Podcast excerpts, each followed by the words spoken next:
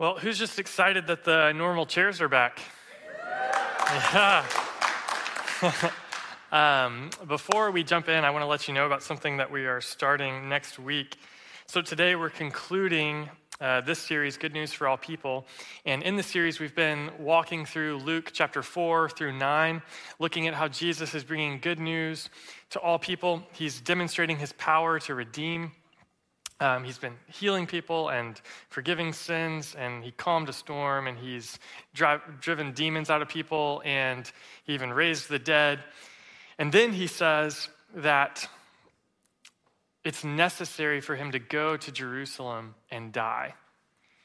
And what Luke wants us to see is that Jesus' power to redeem will be demonstrated most, not in his strength, but in his suffering. And so he says, if, if you want to be my follower, that's where we're going. We're going to Jerusalem, we're going to the cross. And so next week, we're starting a new series called Like Drops of Blood that will spend three weeks looking at Jesus in Jerusalem, leading up to the cross. And so, as part of that series, we have these uh, 21 day prayer and reflection guides that we hope that you will grab next week and participate with us uh, because in this guide, uh, it's designed just to help you think more deeply about the sufferings of Jesus and the cross, and also um, to uh, give some ideas about what it might look like for you to uh, join with Jesus by taking up your cross. And so we're excited about this. Uh, Josh will be kicking off the series next week. Um, and would love for you to grab one of these booklets next week. If you're watching online, um, you can sign up to receive one of these and we'll mail you a copy. Um, but would love for you to join us in that. It'd be cool. Today, what we're going to do so we've been going through Luke 4 through 9 looking at Jesus and his power to redeem. Today, we're going to fast forward in the story to Luke chapter 19. And the reason that we're doing that is because this is the last event before Jesus goes into Jerusalem. So, uh, starting last week, he has set his eyes towards Jerusalem, and the, uh, Luke chapter 10 through 18 is following Jesus on this journey to Jerusalem and his teachings that he was doing along the way. We're going to fast forward to Luke chapter 19 and, and look at the last event before he goes into Jerusalem, before he'll um, start to move towards the cross. And the reason for that is this is like a capstone story for Luke. Luke is using this story as a way of, of showing remember, here's why Jesus is going to Jerusalem. And so, just before he enters, here's what happens Luke chapter 19, verse 1. He entered Jericho and was passing through, and he's passing through because he's on his way to Jerusalem. Verse 2 There was a man named Zacchaeus who was a chief tax collector, and he was rich. So Jesus goes to the city called Jericho. And Jericho was destroyed in the Old Testament. So, how is he going to the city now? And the answer is they rebuilt it, okay? Um, so they rebuilt the city and they moved it southeast uh, from the original location in the Old Testament. And Jericho, in the days of Jesus, was a destination town. It was a place where people would vacation. It was very tropical type of climate and very similar to like Palm Springs today. So it's in the middle of a desert, but there's a lot of pools and stuff. And so people would go there. And if you had money, this was a place that you would vacation. And in fact, Jericho was such a nice area that uh, in 35 BC, Mark Antony actually gifted the city to Cleopatra. And so Jericho is this um, resort like town and you can still visit it today. Today, if you go, um, when I was there, it was 110 degrees and absolutely miserable. um, so it's a little bit different now, but uh, you can still go and check out that city. So it's this resort type town. Jesus is passing through there, and there's a man who lives in Jericho. And his name is Zacchaeus. And it tells us three things about him.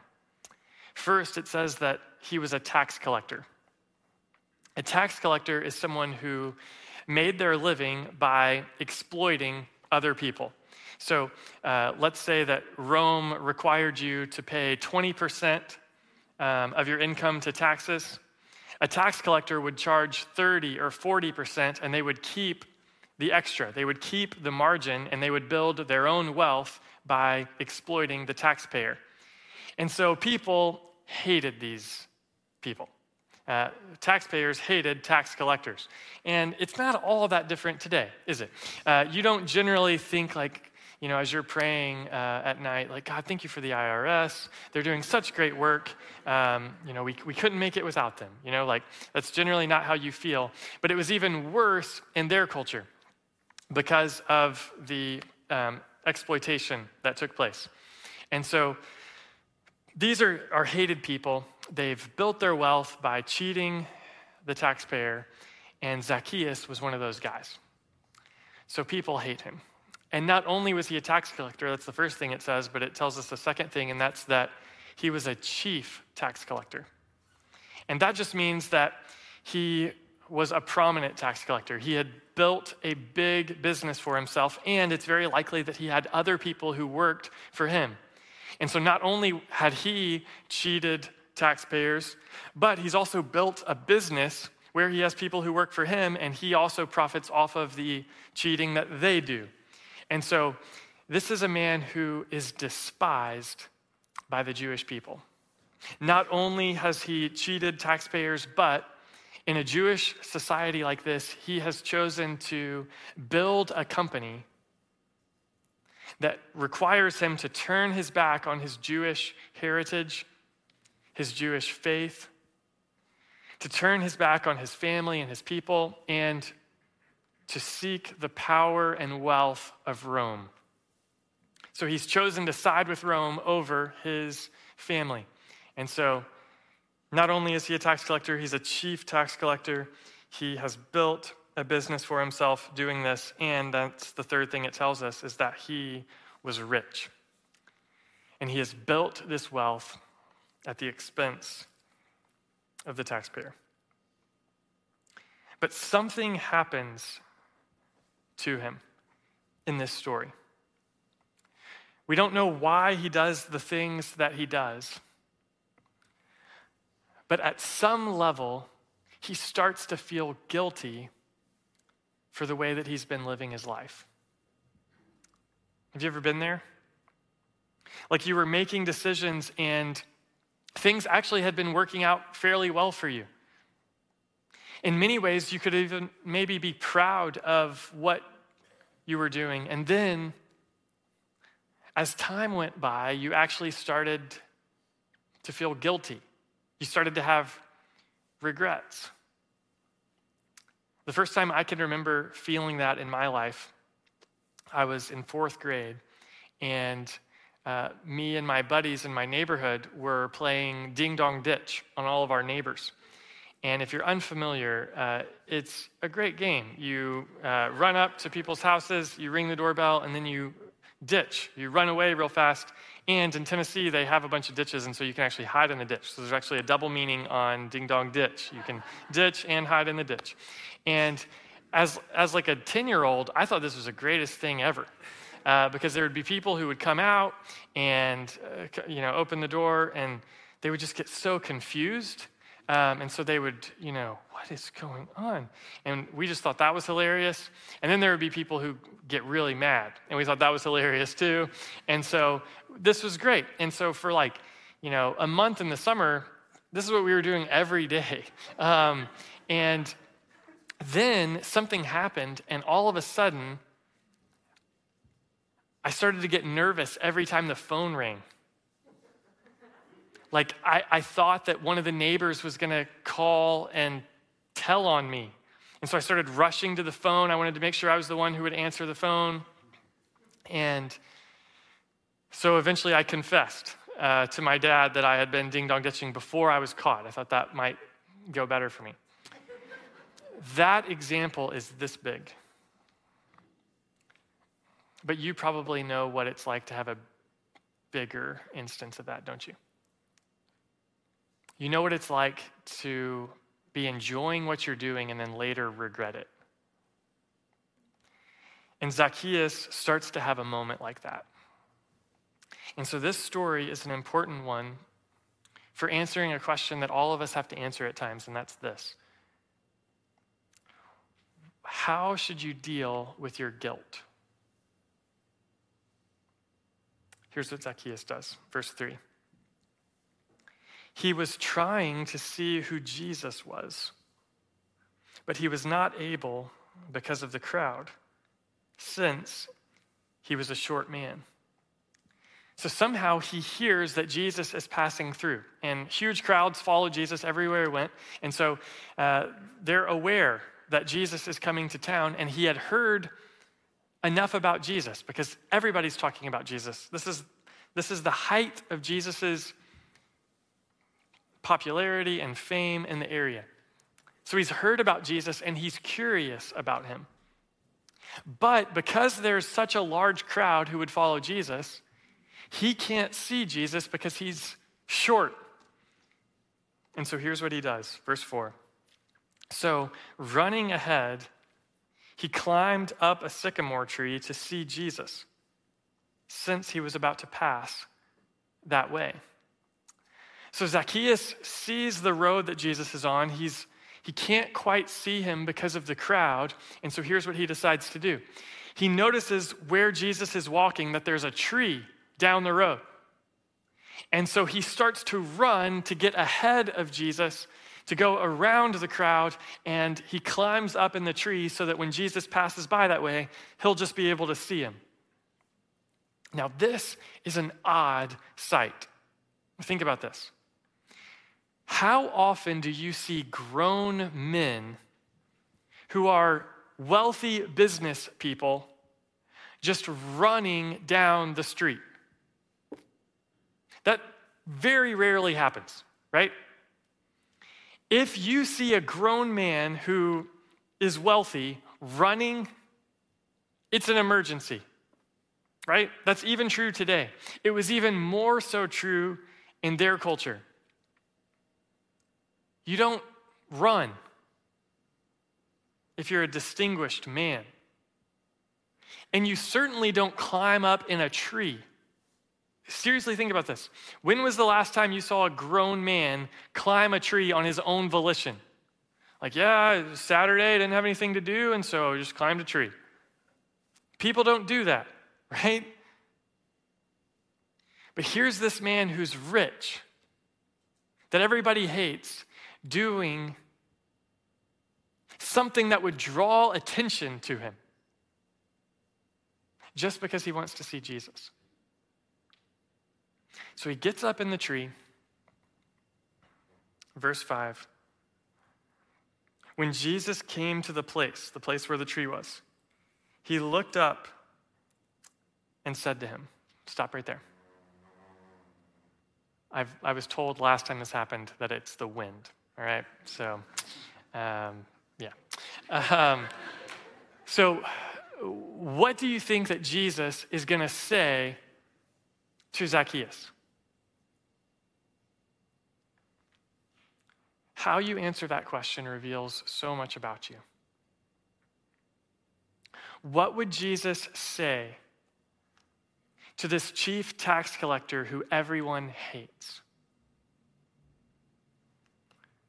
About a year ago, I was reading this story with one of my nieces. She was four at the time. And I was contextualizing the story for her, and I said, There's this boy named Zach, and he takes people's toys without asking and he steals their toys. And whenever they get a new toy that they like, he breaks off part of it and keeps it for himself. And he's just mean. He doesn't have any friends. And he climbs up in this tree to see Jesus. And then I stopped and I said, What do you think Jesus is going to say to this boy? And she said, and she did her finger like this. She said, Be nice and share your toys. Be nice and share your toys. And isn't that what you would expect Jesus to say? Maybe you could even make the case that's what he should say. Here's this man who is a chief tax collector. That's just another way of saying he's a chief sinner. The only modern day example I could even think of that would be uh, analogous to how tax collectors were viewed would be like a drug dealer today. That's the stigma in their culture. What would you expect Jesus to say to this guy?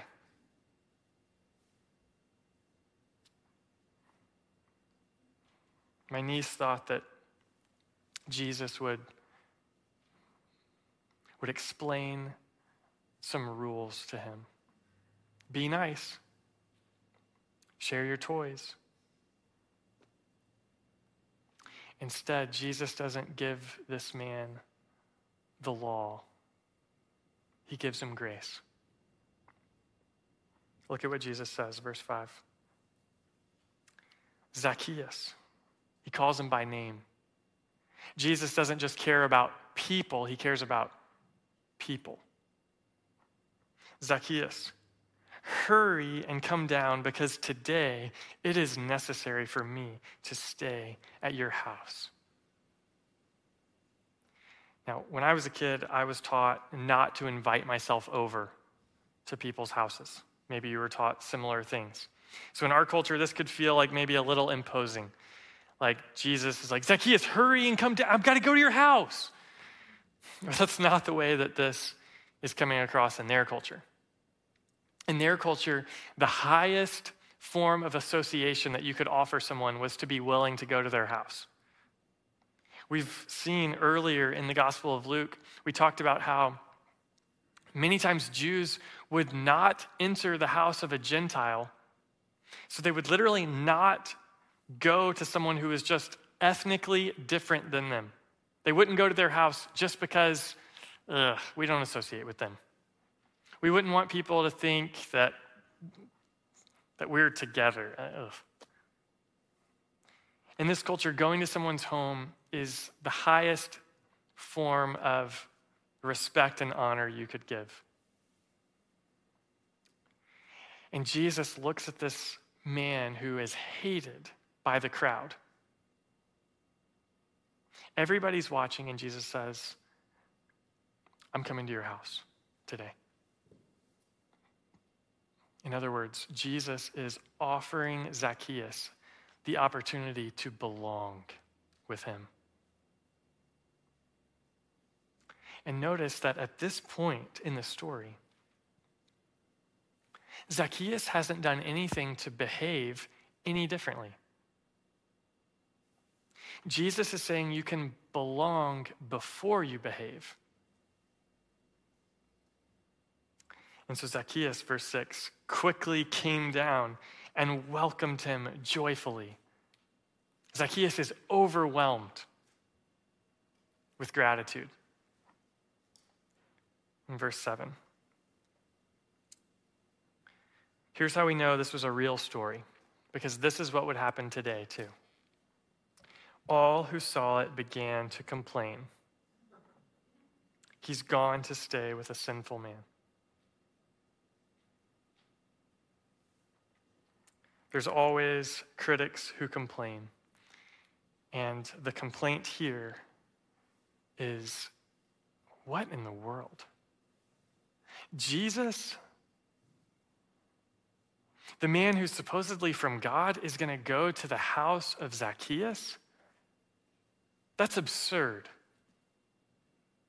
Maybe we were wrong about this guy. Maybe he's not really from God if he's going to go to Zacchaeus' house. Don't you know how Zacchaeus made all his money, Jesus? It was by cheating us. And Zacchaeus hears this. And he says, verse 8 Zacchaeus stood there and said to the Lord, Look, I'll give half of my possessions to the poor, Lord. And if I have extorted anything from anyone, I'll pay back four times as much. Zacchaeus changes. But think about the progression of the story. What caused Zacchaeus to change? Was it Jesus coming by and saying, Be nice and share your toys? Or was it the kindness of God that leads to repentance? See, the crowd's understanding of the way that God works is if you change, then you can join us. If you behave, then you can belong. Jesus' understanding is that, hey, if you join us, you'll change. If you belong, you'll behave. And so Jesus extends kindness to this man that the crowd wants to reject. Jesus welcomes the one who's rejected by saying, I'm going to go to your house. And it's that expression of kindness, it's tasting the grace of Jesus that leads Zacchaeus to change. He says, Look, Lord, I'll give half my money away to the poor. And if I've cheated anybody, I'll pay it back four times as much. Change happens when God's grace starts to feel heavier to your heart than your guilt. And Jesus looks at that. He sees and hears what Zacchaeus does and says. And here's what Jesus says in verse 9 Today, salvation has come to this house, Jesus told him, because he too is a son of Abraham. This is a bold statement. Jesus says, Today, in the presence of all of us, salvation has come to this house. Now, here's what's significant about this Jesus is showing us, by using the word salvation, Jesus is showing us something about guilt. Here's what he's showing us your guilt is not just something that you feel. You don't just feel guilty sometimes when you do something wrong. Your guilt is not a feeling, it's a verdict. You don't just, oh man, I feel bad. Like, no, you're actually declared guilty before God. You deserve to pay for what you've done. It's not just a feeling, it's a sentence, it's a declaration, it's a verdict. And as sinners, we stand condemned before God. Jesus says, Today salvation has come to this house. What is salvation? Salvation is just being set free from something. All of us as, as, sinners are under this verdict you deserve to pay. Salvation is you get to go free. Sorry. Salvation is you get to go free. Our guilt condemns us before God. Salvation is you're right in the eyes of God. And Jesus says that today, this sinner has been set free. This sinner is delivered from the sentence of guilt. This sinner is safe from the judgment he deserves. Why? See, if we're not careful, the way that this text flows, we could conclude from this that Jesus sees what Zacchaeus does. He sees his desire to change and give his money away. And Jesus rewards him for his change with salvation. Jesus looks at his change in behavior and he rewards him with this gift of no longer having to pay for what he's done. Well, look, Zacchaeus, you're making up for it. Because of what you've done, you get to go free. Because you've changed your ways, you get to go free. Because you've been willing to be generous and give to the poor, you get to go free now. That could be a way that we read this. Jesus saw him say that, and then he says, Today salvation has come. But think about the progression of the story. Did Jesus extend belonging to him before or after he behaved differently? See, salvation, being set free from your guilt, is not a reward that's given to you when you change. It's not a reward that you get for deciding to stop breaking the law and start following the law. Instead, salvation is a gift that God gives to lawbreakers. How do I know that from this text? We'll look at what he says. He says, Today salvation has come to the, this house. And then what's the reason that he gives? He says, Because he too is a son of Abraham. You want to know why Zacchaeus, salvation has come to his house, Jesus says? Because he too is a son of Abraham. What is he saying? Abraham was the patriarch of the Jewish nation.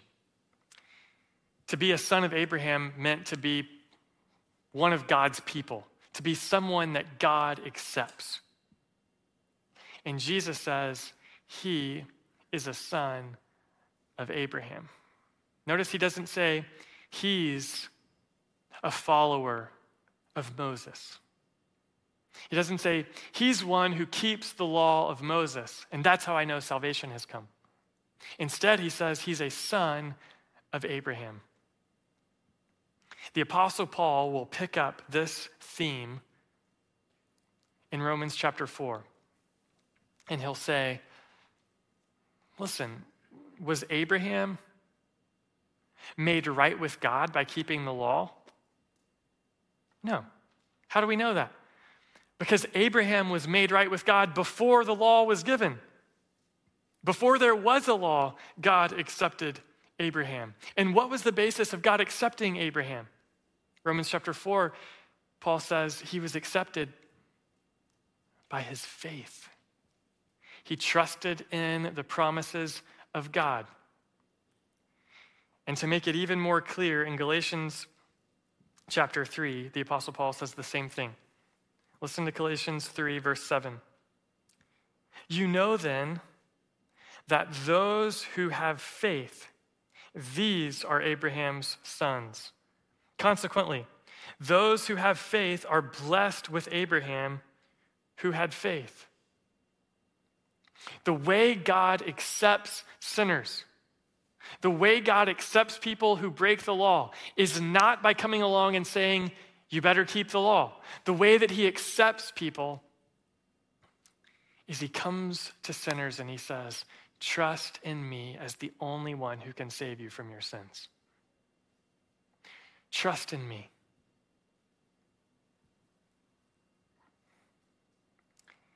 And Jesus looks at Zacchaeus and he recognizes that what Zacchaeus is doing, he's doing because he believes. He's a son of Abraham. How do you become a son of Abraham? By faith. And then to make sure, just this is the last thing he says before he, he literally starts just walking up to Jerusalem. He says, For the Son of Man has come to seek and save the lost. Why has Jesus come? To seek and save the lost. At the pinnacle of Luke's teaching, what he wants us to see is that Jesus came to give grace to people who are guilty. Why is he going to Jerusalem? Why must he go to the cross? So that he can do that, so that he can seek and save the lost. So, in light of this text, let me ask you two questions. First, Have you welcomed Jesus into your house? Have you welcomed Jesus into your house? What do I mean by that? I mean, have you trusted Jesus and experienced his power to save? Welcoming Jesus into your house means trusting him enough to own up to your failures. The way that we typically respond to guilt when we start to realize that we're in the wrong, that we've been caught, the way we typically respond is we attack others. Because of the pain that we're feeling, we lash out at other people. Or we blame others. Rather than own up to our failures, we blame people. Or we become overly self sacrificing and we just live life as a martyr. Or we withdraw and we remove ourselves from relationships because of what we've done. Or we withdraw into the dark and we hide and we conceal. But somebody who has welcomed Jesus into their home is someone who knows that Jesus has come to seek and save the lost. Jesus has come to give grace to the guilty. And one of the, the marks that lets somebody know you believe that, one of the marks that, that would let you know even that you've welcomed Jesus is simply your willingness to own up to your failures. The better you know Jesus, the better you understand his mission to seek and save the lost, the faster you'll be to own up to your sins. As followers of Jesus, we own our failures. Pastor Jim Munson, who's on staff with us, um, he uses this phrase all the time. He says, We got to get comfortable eating crow. Eating crow. And he's said that a bunch, and I had no idea what that meant. So I Googled that, and basically, eating crow is an idiom. Uh, you probably already knew this. Eating crow is an idiom that means you're willing to accept the shame and embarrassment of bad decisions that you've made. As followers of Jesus, we get comfortable eating crow, and here's why. Because we know that the ultimate shame that we carry because of our sin is not ours to carry. Jesus goes to Jerusalem for sinners like us. Jesus goes to bear our guilt and shame. Jesus is humiliated so that we can go free. If we trust that in an ultimate sense in our relationship with God, then we will be willing to eat crow publicly so that we can better know Him, the one who has stood in for us before our Heavenly Father. In order to follow Jesus, in order to welcome Him into your house, you may have to climb a tree and get over the crowd. What do I mean by that? I mean, maybe the crowd has told you that Jesus isn't for you. Jesus wouldn't welcome people like you. Jesus welcomes church people. Jesus welcomes people without your past. If you're going to welcome Jesus, you might have to get over the crowd like Zacchaeus does. You might have to run ahead of the crowd and climb up a tree so that you can see Jesus for yourself. You might have to be able to peek above the crowd so that you can see Jesus. That he has grace for sinners even like you. So you might have to own up to your sin and you might have to peek above the crowd in order to see him. So that's the first question. Have you welcomed Jesus into your house? Here's the second question Have you gone to the house of sinners? Have you gone to the house of, sinners? Have you joined Jesus in his mission to save? Unfortunately, many times the church responds to sinners more like the crowd than like Jesus. The crowd's message is change and you can join us. And when we do that, we reduce Christianity to just another moral code. Christianity becomes like a ladder that we hand people in the middle of their mess. We're like, we see you down there in your mess. Here's a ladder. If, if you'll follow these steps and if you'll change your behavior, then you can climb your way out and God will accept you. Then you can climb your way out and you'll belong. But is that how Jesus pursues his mission of redemption? Does Jesus hover, does, does he see the mess that the world was in and then hover over, you know, in his helicopter and throw down one of those rope ladder things to people in their mess so that they can climb their way out of the mess? No. When Jesus sees the mess, what does he do? He goes to a manger. When Jesus sees the mess, he moves towards it. He came to seek and save the lost, and that's why he's got to go to Jerusalem. The symbol that represents Christianity is not a ladder, it's a cross. And if we are people who cling to the cross, if we are people who believe that message, if we are people who have tasted the grace of God in his son Jesus, and what he accomplished on the cross, then we will also be people who walk towards messes. Sinners who need Jesus are a mess. Now, I know that because my life is a mess.